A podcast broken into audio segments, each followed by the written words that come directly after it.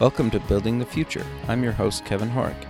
You can check out new episodes of the show every Tuesday and Thursday at 2 p.m. If you missed an episode or want to get more information about the show, please visit buildingthefutureshow.com.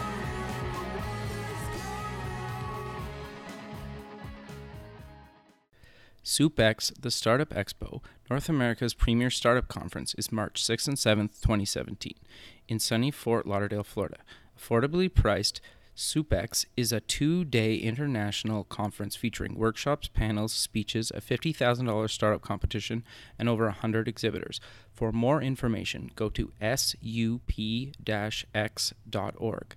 Welcome back to the show. Today we have Hampus Jakobsson. He's an entrepreneur and angel investor. Hampus, welcome to the show. Thank you.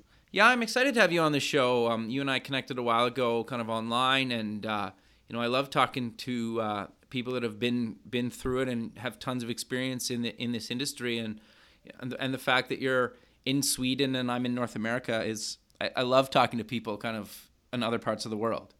Mm-hmm. So so do I. Yeah, it's great. So I'm I'm curious then. Maybe let's start off with kind of uh, where you grew up.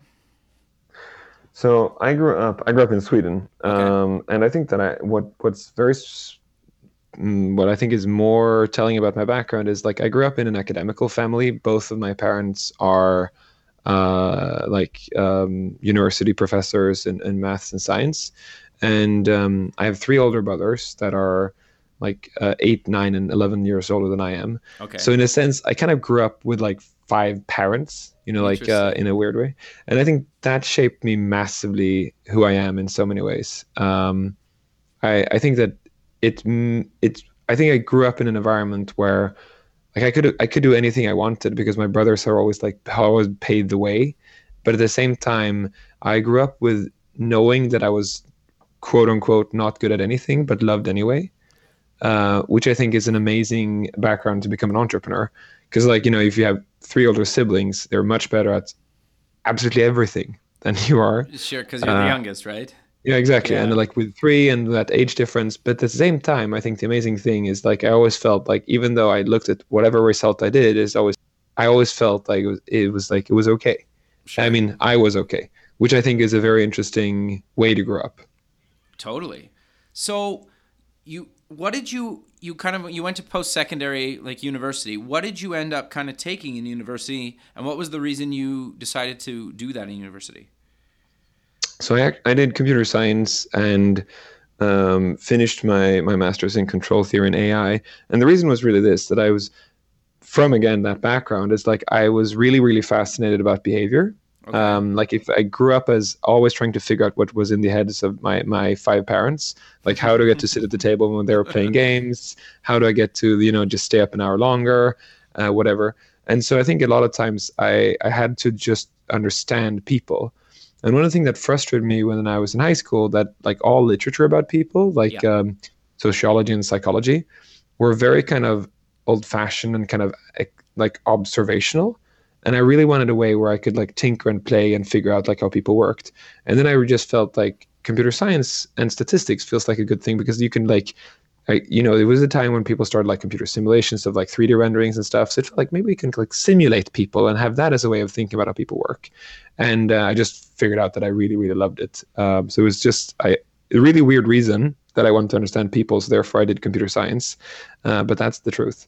Sure. No, I, I always find it fascinating, like how people choose to go into the fields that they go into, especially kind of the computer science, because you, like it, everybody kind of gives a somewhat of a different answer, and I always kind of find it fascinating. So you graduate university. What did you end up doing post university? I actually started. Uh, I actually, sort of two two things there. During university, I had this thought that I really wanted to work abroad. Okay. And I, I was, um, I think that I, I, I always want to do things like, and that's the thing also, like I'm now I'm getting back to the third time. I'm try to avoid getting back to the fourth now, but like growing up like the youngest kid, it's like, a, you know, I always felt like, you know, when I said like, I want to do it like, I want to ride a whatever motorbike, my parents were like, you can't do it. Like you're too young. Like, you know, you can, I knew I could do it too early, but I was not yet. like, I want to ski in this way. You can't because like you're too young, but I had three brothers to, to, to do it. Right, so I think right. like when I started university, I really felt I was kind of trigger happy to do stuff. So I was like, I want to work abroad. And I was just thinking, like, how can I do that? So I just emailed other other like companies I really liked in other countries and said Sweden has this mandatory uh, internship system that we have to do an internship, which is totally a lie. Okay, um, I was going to um, ask you that. I have to do an internship, and your company looks like exactly what my exam is going to be about. So can I do this? And a lot of companies were like, okay, this kid is emailing. Let's be nice to him. And I went through the interview, and I like often like did really well in interviews. And like, yeah, let's get you here and work. So I spent all summers working at really really interesting companies, That's and amazing. in completely it was really fun but also i worked at completely overqualified stuff. Like i was i was i was really really really over underqualified. Um, but what again i think with my background was just like yeah i'm just gonna figure it out. So i figured it out every summer and like learned so much that i like you know it was amazing. And then like the last last summer i worked at a company it was an arts company in london. So this is before i graduated and I re- it was a computer computer arts company, and this was back in like IT ninety nine. You know, the companies had sure. infinite amount of money, so a lot of companies were like, "We want this cool interactive lobby, la la la." And this arts company was like, "Yeah, we'll build it," but they didn't really have a lot of programmers, or actually like any. So I was there during the summer and build stuff, and it was like the best time of my life because, uh, well, back then, because it was like somebody said, like to a kid, you can build whatever you want, you can buy whatever computer equipment you want, That's and you awesome. were. That was incredible. So I felt I wanted do that. I want to continue doing that. So when I got home, I kind of pitched a couple of my best friends, said, can we do that in a way? And this is like university. And then just completely randomly, one of them was on a on a on a big big party, and one friend, remote friend acquaintance, uh, they end up talking, and once and he said like, so my mom is a journalist doing a big science festival in Stockholm, the capital of Sweden, which is pretty far away from where I am and uh, she's looking for people who can build an arts installation, like your super cool stuff. You do kind of those things, right? And this friend just picked up the phone and called me and like uh, Hampus, and I was like, "Yeah, that's what we do. No problem. We'll build that." I love that. Uh, it was completely crazy. And then you know they turned around and it's like, uh, so yeah, I mean, we have a budget of uh, like sixty k dollars, and like sixty k dollars for an arts installation is massive. Sure. In arts, it's just infinite amount of money. So we were like, wow. But then we realized if we're gonna given that as salary or or something like that, we just have to tax all the money or like a lot of the money. But if we have a company, we can buy computer stuff. You know, again, we're gonna remember that we're 20 years old. Sure. Um, and save on the VAT because like you can deduct the VAT. So we realized, oh, let's start a company. But the problem with starting a company back in 2000 was that it actually needed um, the capital to start it, and we didn't have that capital. So we just called a couple of our friends that we'd worked with for a long time and was like, Do you want to start a company with us? It's like, you know, you can do other stuff. It doesn't matter. We just like, you know, we have one company, we in- invoice different things, and then we'll, you know, take the money and pull them out in different directions. And they were like, Yeah. And we lo- worked a lot of together, trust each other. So six friends started a company, and there were three different projects. That's amazing. And the first year, we did those three different corporates separately, and then we graduated pretty much one by one during that year. And then at the end of that year, suddenly uh, a, yeah, a friend called us, and then it just turned into big business, which is another story. Okay, so I, I am curious to hear this this story. I guess. yeah, so the weird story that was like we had worked during our university studies. We had worked at one of the first mobile gaming companies. Okay. And seeing that mobile gaming was really disaster. And I mean, this is like you know this is back in like you know 98, 99. So sure. mobile games, black and white screens horrible experience. Yep.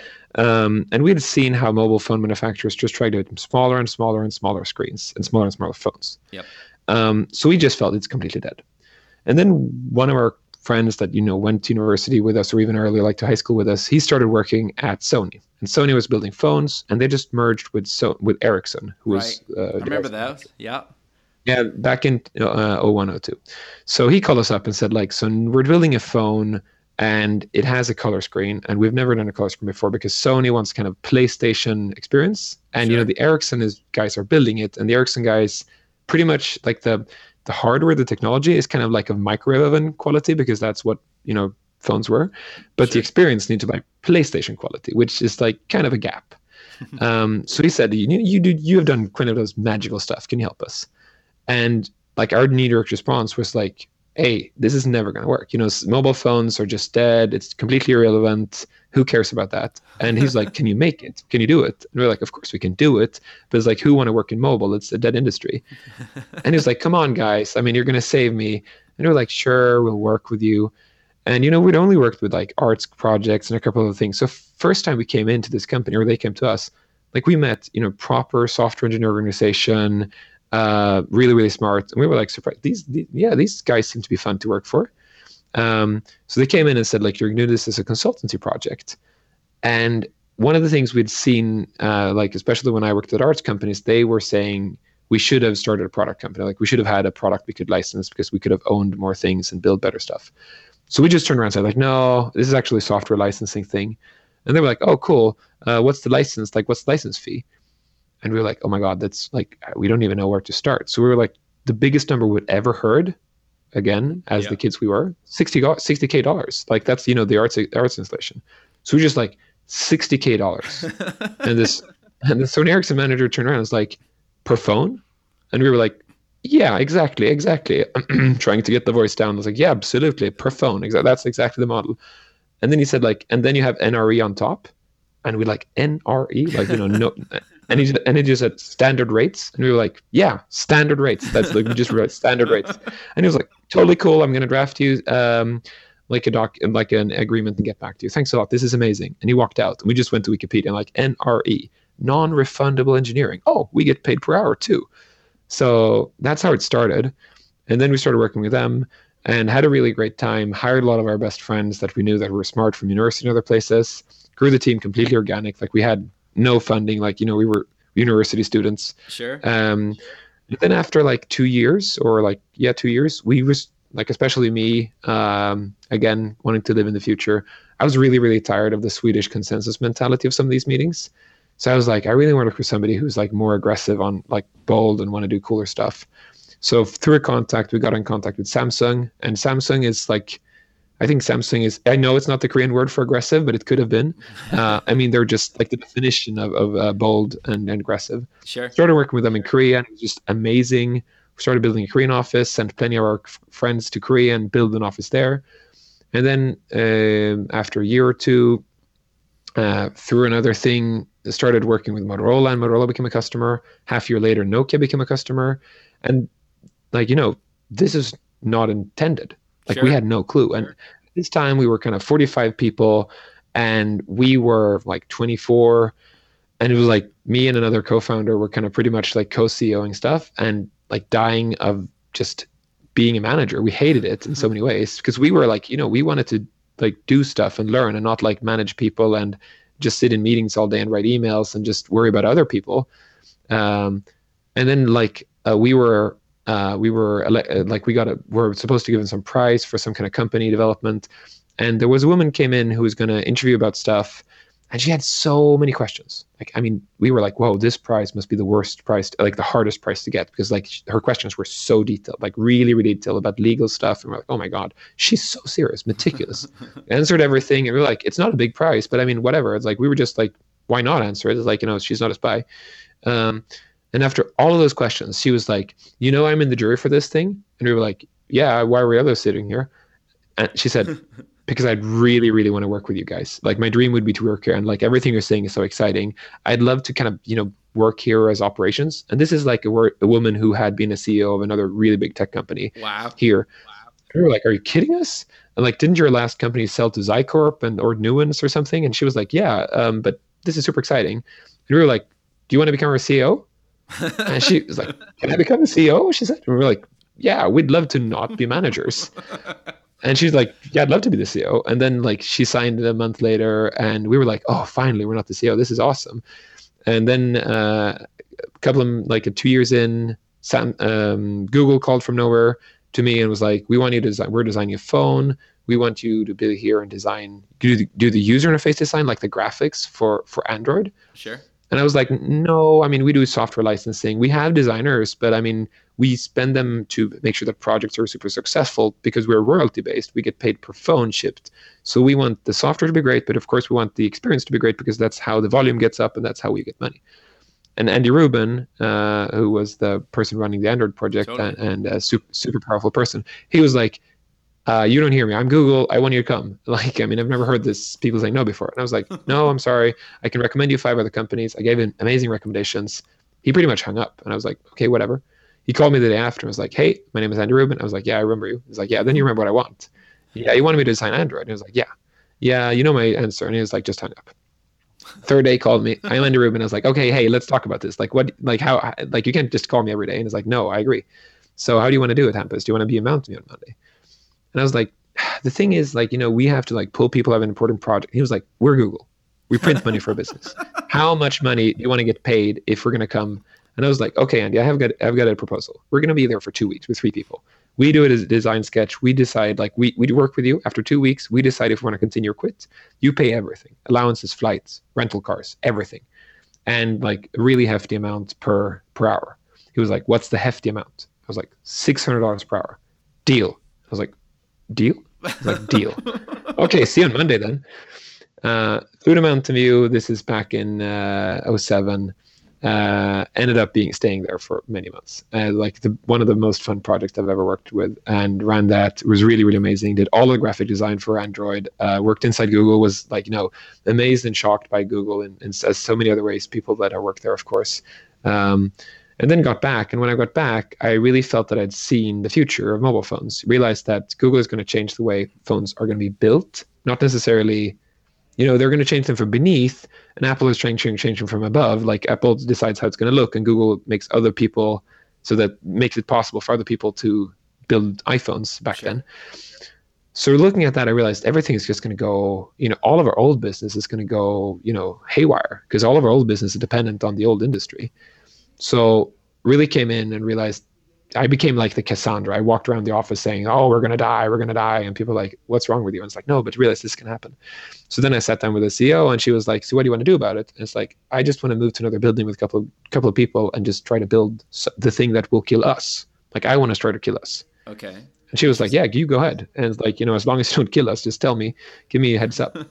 sure. I moved to another building, uh, handpicked a couple of people, got a couple of actually like students too and started building a new way we're going to build products and market ourselves.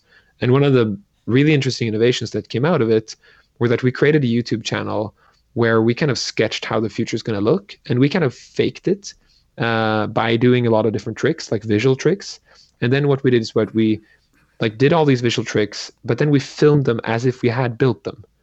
So the point was that when you look at the video you get this suspension of disbelief. You really think that we build it and that means that during those minutes, you're sitting here and like, oh my God, they can build this. And even if you like intellectually in the end understand, oh, I guess it's fake, during the movie, you actually lived in the future for two minutes, which means that afterwards you have completely changed your mind. And That's that awesome. became like an, it was really awesome. And it also became, crazy enough, one of our absolutely best of ways of getting new customers. People had seen it, they wanted something similar, they came in from all directions. And we just grew and grew and grew. And then suddenly one day, another company called BlackBerry and said, "Hey, uh, I run M&A for BlackBerry. I'd love you to be BlackBerry. Can you? We can acquire you." And I was like, "I don't think you want to acquire us. We're 180 people. You know, we like we got 40 people in Korea. We got like 10 people in San Francisco, five in Chicago. You know, 10 doing automotive. Like we're like we're in Malmo, Sweden. Uh, the rest of us." And he was like, "I want to acquire you. Listen to me. Can you be in Waterloo on Monday?" and I was first of all, I was like, "Waterloo." And he heard my hesitation, I guess, and he was like, Waterloo, Canada. And I was like, oh, okay, okay, okay. I was like, for me, Waterloo is in Belgium. Sure. Okay. Uh, fair. Okay. So I was like, okay, okay, sorry. Uh, yeah, sure. Like, what are we going to do there? You're going to meet our CEO, Michael Lazaridis. Okay, cool. So we flew there, me and a co-founder, and we really felt like we didn't want to tell the company that we were going to fly to somebody who wanted to acquire us. But f- first of all, we think it's never going to happen. Sure. And sec- secondly, if like you know even the remotely chance, remote chance, then I mean everyone is going to be in distress till we figured out. So we just called in sick on Sunday and just flew there and met them. And it, we started out by uh, Don Lindsay, who was the guy who designed OS X for for uh, Steve Jobs for sure. Apple. Sure. Met us at the airport. I was like, "Hey, I'm Don Lindsay," and we're like, "Don Lindsay, I've heard that name before." Talked in the car, and we're like, really had a good time. Like, super nice guy. Then met the next guy, the person who ran software for BlackBerry, like super amazing person. And then the third person, super amazing. We're like, all these people are like some of this, and you know, we had I had been at like worked with like Google and met all the people at Apple and sure. Samsung and all these guys. And I would say like BlackBerry and Google and Samsung and and uh, um, and uh, BlackBerry, Google, Apple, and Samsung were four of the most impressive companies I've ever met. Um, I was just so impressed by by BlackBerry from the inside. And we came into this big conference room, and Michael Lazaridis, he's a really big guy. He's like, "Hey, really nice to meet you," and he says, um, "So I want to build my team is saying they want to acquire you, but I want to use Adobe to build our next user interface platform and everything. And then, like, you know, I immediately understood this is never going to happen. Like, because Adobe was one of those unrealistic things that people tried, but, you know, Adobe sold them on PR. So I was like, this is never going to work. So I just, like, me and my co founders, like, okay, whatever. So we just realized, okay, let's teach these guys something at least so that when we leave, we at least leave, leave with, like, you know, they're like, we taught them something. So it's sure. not worthless if we flew to Canada. So we're standing there going into massive assault, just like, you know, hammering his suggestions and like fighting with, like, and Michael is not only is he big and intimidating, he's one of the most smartest people I've ever met. Sure. It was like amazing going into details, turning things around and arguing, arguing, arguing this for 25 minutes. You know, and like the whole management team is there. and at the end of it, we're like, we're, you know, this is what we, me and my co-founder had done for so many other people. For us, it was just every day. Like you just, you fight with managers about stupid tech choices. Sure. Yep. So we just fought and fought. And after 25 minutes, he just stops and he says, um, can you be in my office? It's just next door. And we're like, yeah, we're here till, you know, five. Then our flight leave. We need to for the airplanes. Like, sure. He was like, yeah. We walked into his huge office. He looked at like Waterloo University, uh, the nanotech department. He was like, I funded that actually. It took a lot of money, but I really believe in nanotech. And he talked about Waterloo University. We are standing like, whoa, it's super cool. And he turns around to us and says, I'm so happy you did that show from a management team. They constantly talk about Adobe. I think it's the most stupid thing I ever heard of course it needs to be done the way you do, do it. I really just wanted to hear them, hear all the arguments. Can you please wear BlackBerry badges in six weeks? And we just said like, um, what?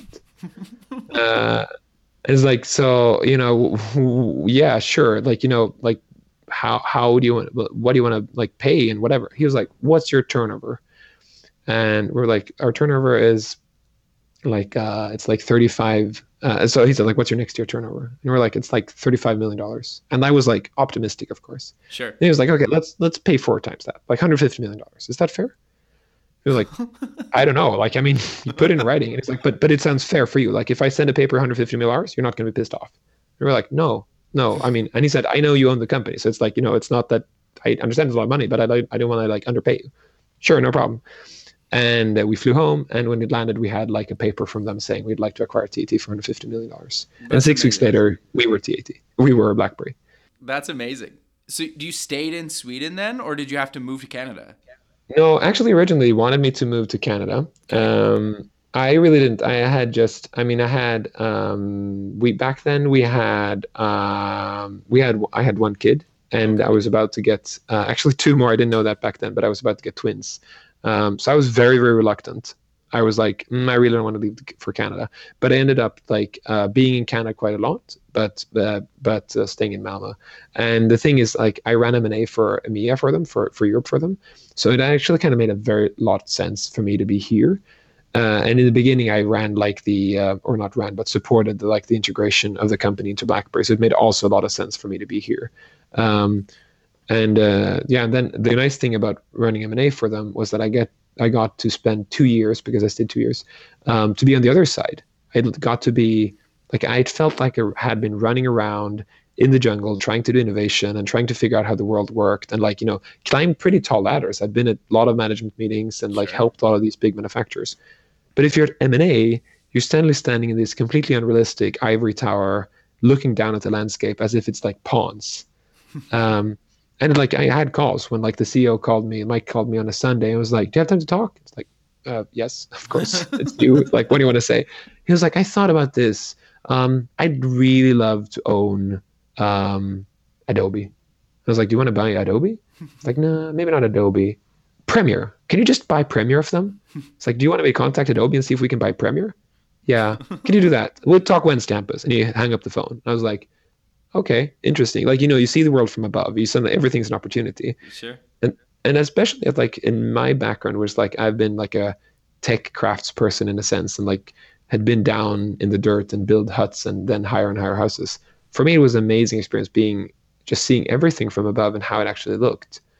Um, so that was an amazing experience. And then two years after that, like when we after we started, then Michael Lazaridis got pushed out. Uh, like the board wanted more of BlackBerry yada yada yada, as as I think the rest of the world knows now. And he was pushed out, or some kind of like you know, something like that. Innovate, innovation position, and then the COO took the took the helm, uh, who was Thorsten Heins, who was uh, like an amazing operational guy, but he was like operations, so like let's cut down on the crazy stuff. and of course, a lot of the M and A were kind of you know extracurricular, honestly. Um, so like I really felt this is not gonna be the place. So I pretty much like four or five weeks in, I just called him and said like I, I like I don't think I like you don't need me. And uh, he was like, stay on till TAT is completely, you know, locked, like has delivered all the deliveries, deliveries. And then after that, you like, you don't have to, like, you don't have to be at the office. You can just leave, but you know, just don't announce anything. Um, but that was, I was really happy about that. Was that was really perfect for me. Okay, so you left. What what did you end up doing after that? So I started angel investing when I was doing M and A, um, or actually a bit earlier. Um, and I really, really enjoyed helping people and building products and understanding, ex- because I'm so fascinated about behavior. Um, I'm fascinated like both how innovation happens, teamwork happens, individual development, but also like um, the meeting between the user slash customer and product. And like having done a UI company for eight years, I was really fascinated about that. So I wanted to like meet more places where products were being created and work with people to like find the perfect fit. So I started angel investing and did that during BlackBerry times. And I after like when I quit BlackBerry, I really felt that I almost felt that I became like one of those quote unquote armchair investors that almost like had good tips, but it was just two years since I'd been in the field. And honestly, like I would say like five years since I'd been in the field because at the end of the of TAT era, I mean TAT was a 180 people company, and at that era, you're not in panic about raising money. And like we never raised money even. So like you know, I just felt that I was becoming one of those opinionated people who actually didn't know stuff maybe. Um, so I really felt I just have to start another company. Um, and I wrote a list of the things I wanted to learn, and like three things. I really wanted to understand like the modern sales and marketing. Okay. Because I really felt like TAT, our deal size were like our deals were like five million dollars per per customer per year. That was like, and then we usually we usually were paid like three or four million extra for starting the project. So like these are like you know five to ten million dollar things you sign agreements for, and then they last for like they, they give you another five million every year and so on and so forth.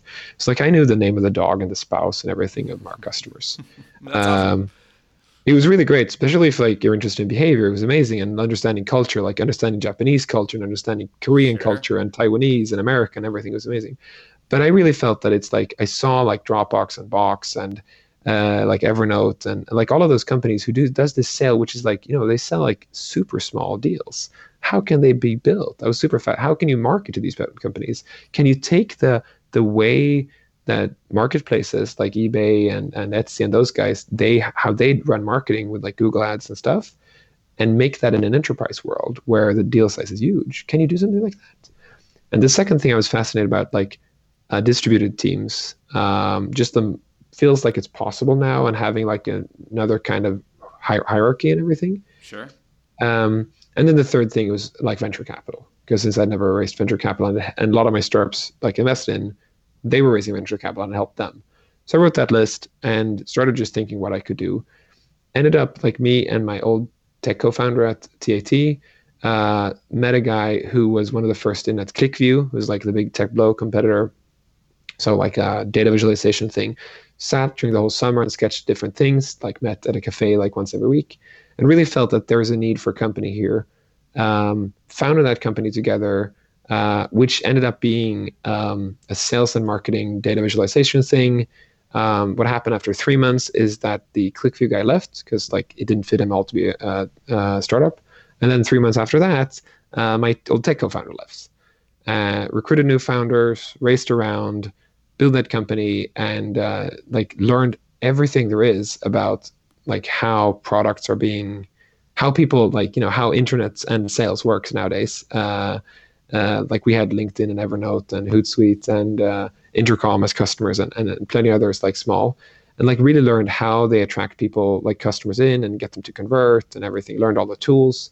But then we couldn't really get uh, like what's in startup land called unit economics. Like we couldn't we couldn't really get it to work uh, the, the money side of things unless we had a professional service component unless we were willing to kind of help people with setting up their CRMs and, sure. clean data. And I was so sick and tired from that from TAT because when you sell to, you know, whatever, Google, Motorola, something like you can't sell them a box. Like there will be people around them. And I was really tired of that whole thing of having lots and lots of people on every project. So I and then the VCs were not super keen on it either because it doesn't scale as quick. Right. So I really felt that this is really never going to happen the way we want it to be, and I felt we should probably sell off this technology, which is amazing, um, to somebody, and um, and just do something else. And we actually got an acquisition offer, and uh, and then the acquisition they they turned bad or not turned bad, but like they changed their mind, and nothing strange. Like having run M and A for two years, it's standard that people change their mind when mid process. Sure. But that again became a turning point for us. So it became a turning point was like, okay, let's not go for a super high fly sell to one of the most famous tech companies in the world. Let's just close this thing, get the employees to do other important stuff for, in their own lives. Let's debrief seriously so people learn as much as possible. And then let's just sell like the box for a lot less money, but actually just get it out the door and like, you know, do something about it. So that's what we did this summer. And now I'm free as a bird. Okay. So before we kind of get into, you know, that, I'm, I'm curious then, um, you have like obviously you've been extremely successful. You've worked at some of the biggest companies on the on the planet. I, I'm kind of curious to know like you know you've had these kind of huge highs and i wouldn't say closing down a company it was necessarily like a low but what did you kind of is there anything that you've learned that you could tell the listener you know that you that kind of you've seen time and time again that you could kind of give advice on whether it's from you know working for these huge companies or kind of you know deciding to wind down a product i think that uh, i mean I, I could i could sadly uh, as my wife would say, I could sadly talk for hours about that. no, but uh, no, but I think that uh, I, I mean, for me, one of the things I learned the most is that, um, or there are plenty of things, but one thing is uh, people, pe- people first. It's okay. like um, everybody, everybody are people. It's like whether you do sales, marketing, hiring, whatever, it's people. It doesn't matter if you're selling to Motorola, Samsung, or like the the boy next door, or you're hiring, uh, you know, super senior, super stellar woman who wants to join you as a CEO, or if you're like hiring a person at university, they're they're they're people. They're really really people. It's people buying, people selling, people's egos, people's dreams, and if you treat people badly, you will the company will not succeed. Um, so I think that I think that I have this really I have this extreme strong urge to make sure that like everybody I meet should be happy that they wasted that half an hour or 15 minutes or like you know five years whatever working with me or meeting me. Because i really i really don't want to waste people's time. I hate waste.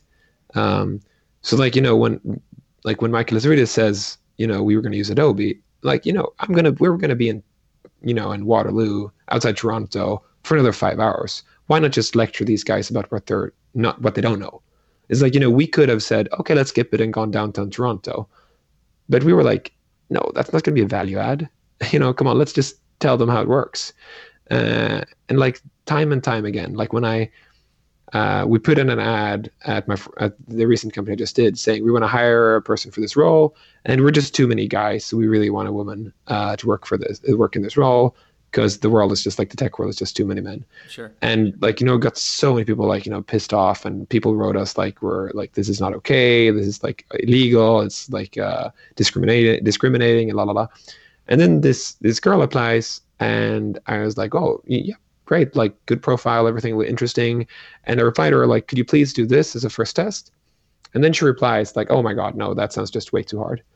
And I just like felt and when I read it, I was like, oh no, that's so irritating. But then just something just clicked in me. And I think that I'm just brutally honest with people. So I was like, no, you don't. No, you don't. I just clicked reply and I was like, no, you don't. You don't get it. This is why women have lower salaries. This is why.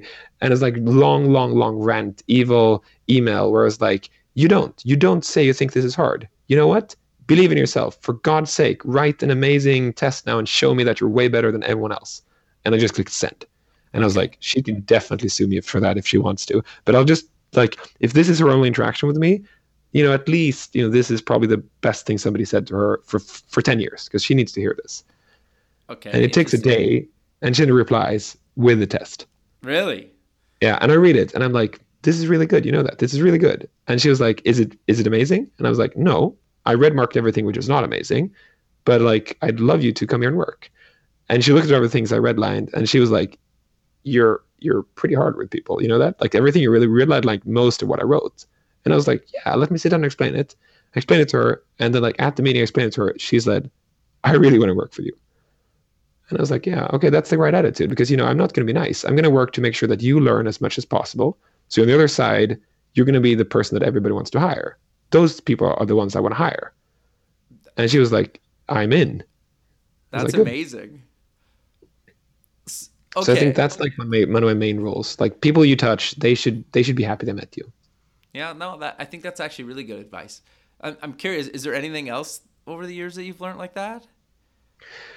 Yeah, another thing I think is um, I think that um, so one of the most important things also is like just knowing who you are in a sense. Like I think knowing your what strength and weaknesses. Sure. I think that one of the hard like the hardest people to work with are the people who quote unquote whose egos writing checks their body can't cash Fair. and who don't who don't really know.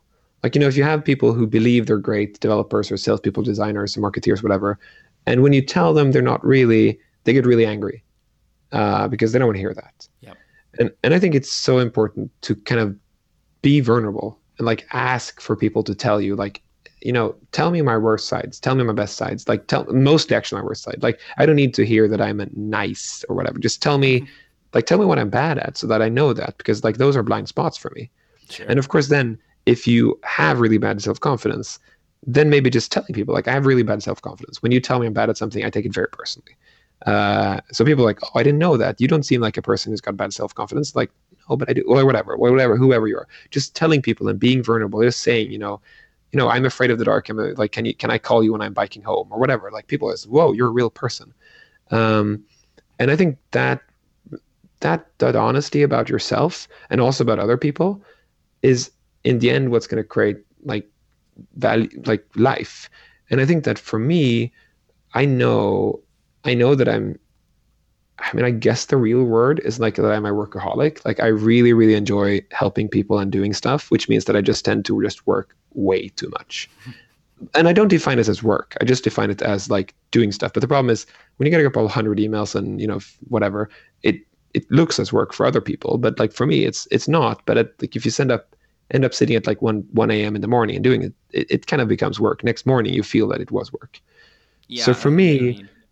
yeah and and i think for me i think that the learning i've done is that i really have to create constraints for myself to make sure that i become like a, a, a like um, a well balanced person Sure. uh, and I think for me, it's like I cook all the meals for my kids uh, and, and for my wife. And like I'm at home at 4:30 every day. I cook dinner, and I cook like extremely serious dinners. I cook Really? like one hour.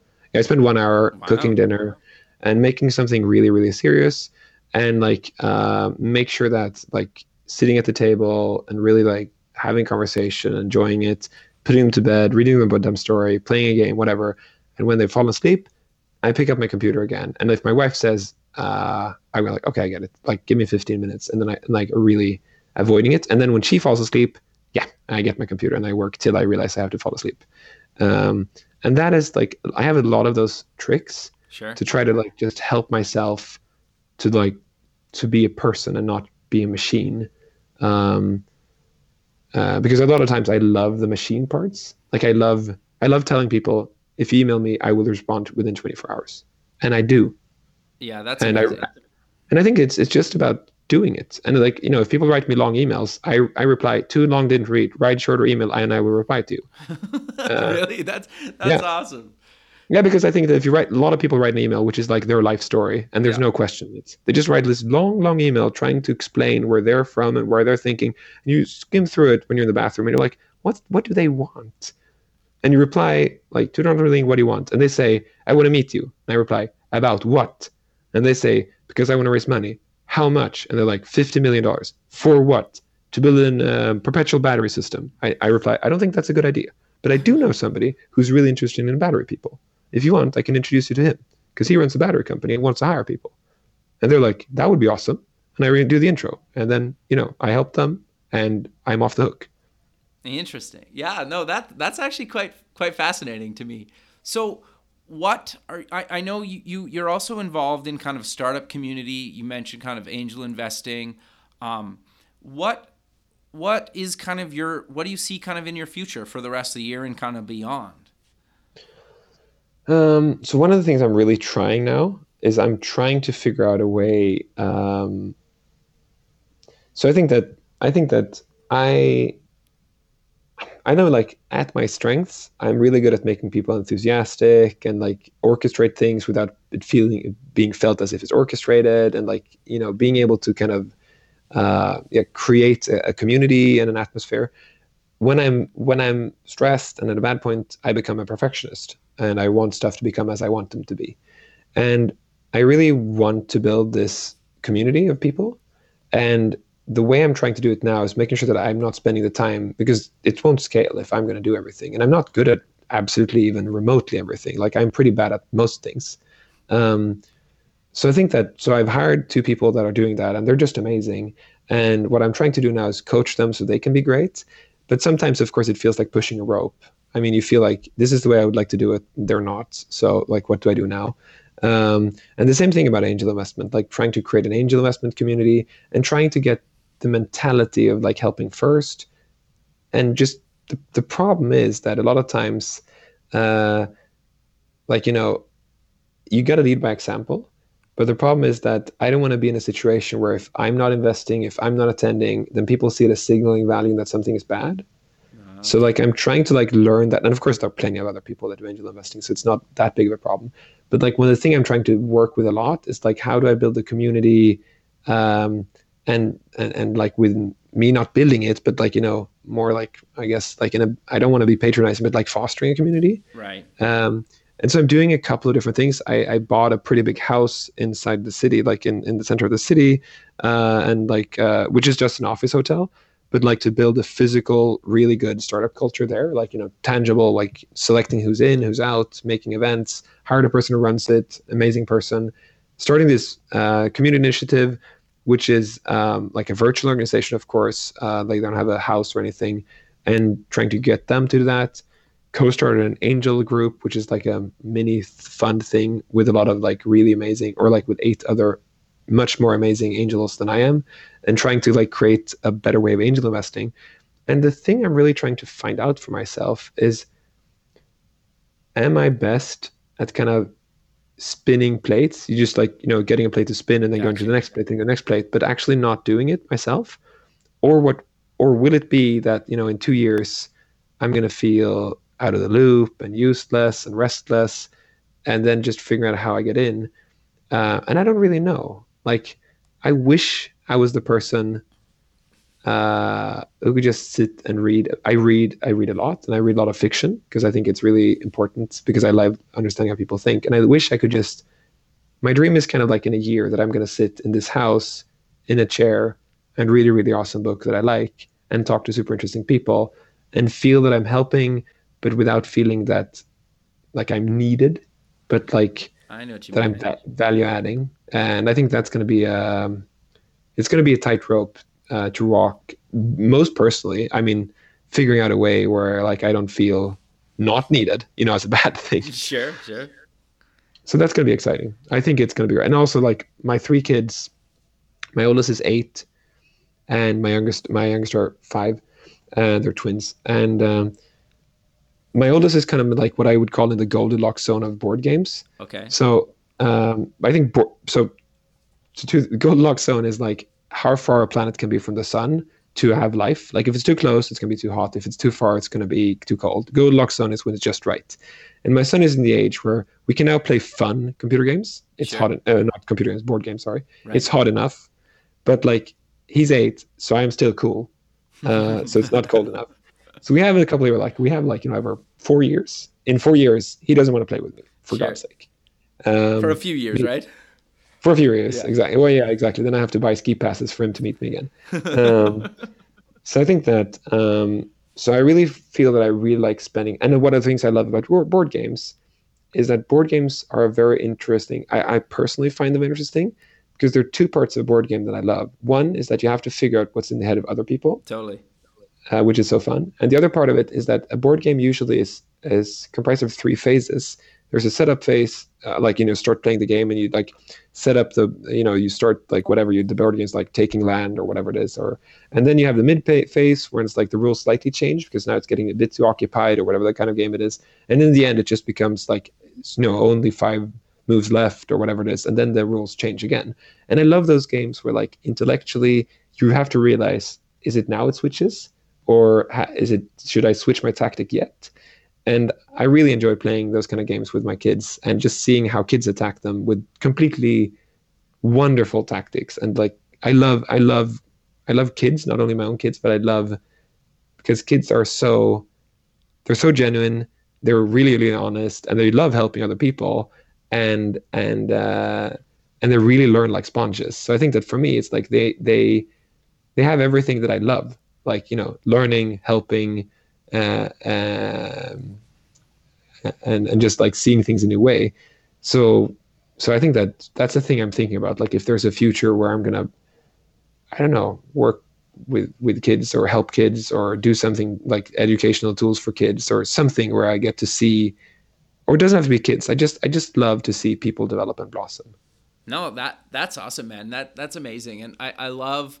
We're, we're kind of coming to the end of the show, but I, I love how you were like genuinely open about you know kind of everything right? And i love like i think you kind of mentioned it like when you show almost like your vulnerabilities or kind of just being honest kind of the good and bad and i i really love that about you. And when we talked a while ago just kind of in our pre-interview i love that about you. And, and one of the reasons i wanted to have you on the show not just because you know you've been super successful in the past and, and you know and you will continue to be but i love the fact that you're just like a genuinely open honest person right? And you're not trying to hide or fake things right? And i think not a lot of people are like that. I think i think that the reason i am is also because i think that um i mean parts of it is i think that i think there are a couple of different things. One is like as the way i grew up i kind of grew up in the way where like i'm worthless but i'm still okay which is like I'm a big Brené Brown fan. I was like, I think the best thing, like you know, if you grow up as a you know a fourth child, it's like I'm worthless at everything, but they still apparently like me. And then the other thing is like I think I I just believe in that. I kind of have like creative courage. I guess it's like I just believe that I could just try. Like I don't feel that there's a reason why it wouldn't work. Um, and that of course makes me a lot of times the fool. I'm the person who just says the thing that nobody's allowed to say because I'm like, why not say this? It's like you know everybody everybody realized this, so like why not me just saying it? And i think that ends like and i think that what what happens then is that you end up in all these super interesting places when you do that. And i think that what i what i realized there is that what scares me the most about today in the society we're moving into is um like people are scared. Yep. People are scared about their jobs. People are scared about the future. People are scared about just new things. I mean, people are scared about AI and robotics and automation are going to take their jobs, and kill them maybe. Immigrants are evil and terrorists are evil and everybody's out like to get them. And you know the religious are evil. No the non-religious are evil. And it's like my neighbors are evil. It's like and the thing i hate about that is like and makes me so sad is i think in that world everybody loses. Yep. Um and then what scares me so much is like also the world word of the world uh, of of like social media and internet also like fosters trolls and fosters people to brag about themselves and creates envy. Uh, and it's creates this culture where like everybody's sad. And i think that that's i think is i'm very i'm very like short term optimistic but like very long term dystopic. Sure. I really wish that we could figure out a way as humanity to just be nice but then sadly i think it's going to be hard. But i think that for me one of the turning points was like i grew up in this family where um, like you can never do enough. Like you just do more, do it better, and like no, you you're liked anyway, but like you could definitely do better.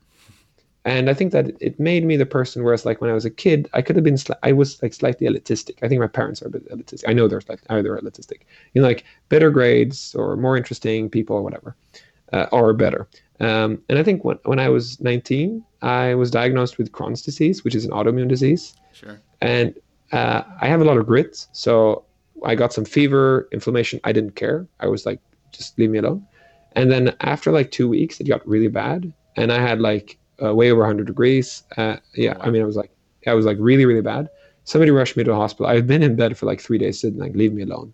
And then in the hospital, uh, they just like found that I had this massive inflammation. They did surgery on me.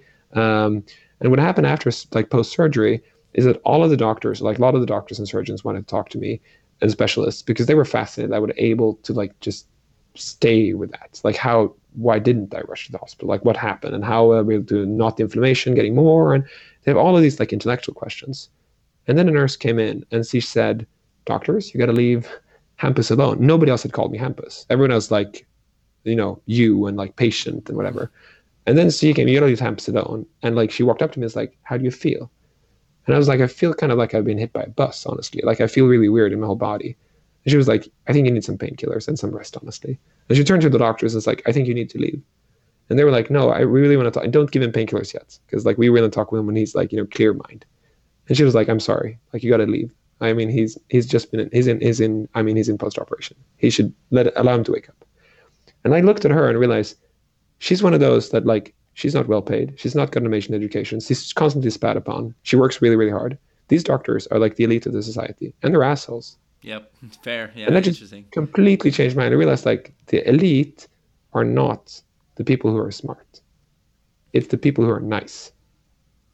Yeah, and we don't cherish niceness at all. You're right. You're totally right. And I think that also changed me as a person. I think it just fundamentally made me feel I'm not going to be the kid who obfuscates how I talk to sound smart, which you know I did in high school. Okay. But I realized I'm going to be the kid that just speaks completely normal, and if somebody says something complicated, I'm going to say, "So what do you mean by abstruse?" or like you know i'm just gonna like i might know but like maybe not everybody knows sure or like when somebody says i think we're living in a simulation i'm gonna say like oh can you make that a like a practical thing like you know how does that apply to normal life you know i love the conversation but like you know let's make sure that I, I wouldn't say this out loud but like just make sure that everybody joins the conversation it's not like a between the people who pretend they're smart and and that makes me a lot of time like a very uncomfortable person for a lot of people because they, they were like whoa, he called the bluff. And I was like, no, I'm not calling the bluff. I, I just want to have a real conversation. Yeah, Life is just include everybody, right? Yeah, and yeah. also myself. Honestly, I was like, what do you mean? I like, I'd love to have a real conversation, not you just quoting articles you read. Sure. No, that makes that makes a lot of sense. That that's awesome, man. But we're out of time, so maybe let's close the show with mentioning where people can find you online and any other kind of social media or projects that you want to mention.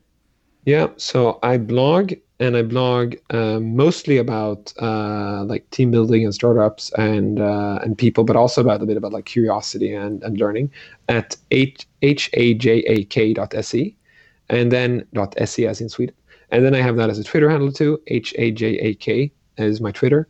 Um, those are the two best places to find me. Um, on LinkedIn is like, don't connect with me on LinkedIn. Don't write to me on LinkedIn. I just think it's like it's just like I, you don't need to be friends with everybody. You can just like tweet me or like email me. My email address is everywhere, like on my LinkedIn profile. I, I will reply to you. So it's like, um, I think that just people can reach out to me, hajak dot se, and the same thing on Twitter, or just email me, and I'd love to talk to them. Perfect, Hampus. I really appreciate you taking the time out of your uh, schedule to be on the show, and I look forward to keeping in touch with you. And you know, hopefully, we can do this again sometime. Absolutely. Thanks a lot, Kevin. All right, perfect, man. Thanks. Have a good rest of your day. Thanks. Bye. Okay, bye.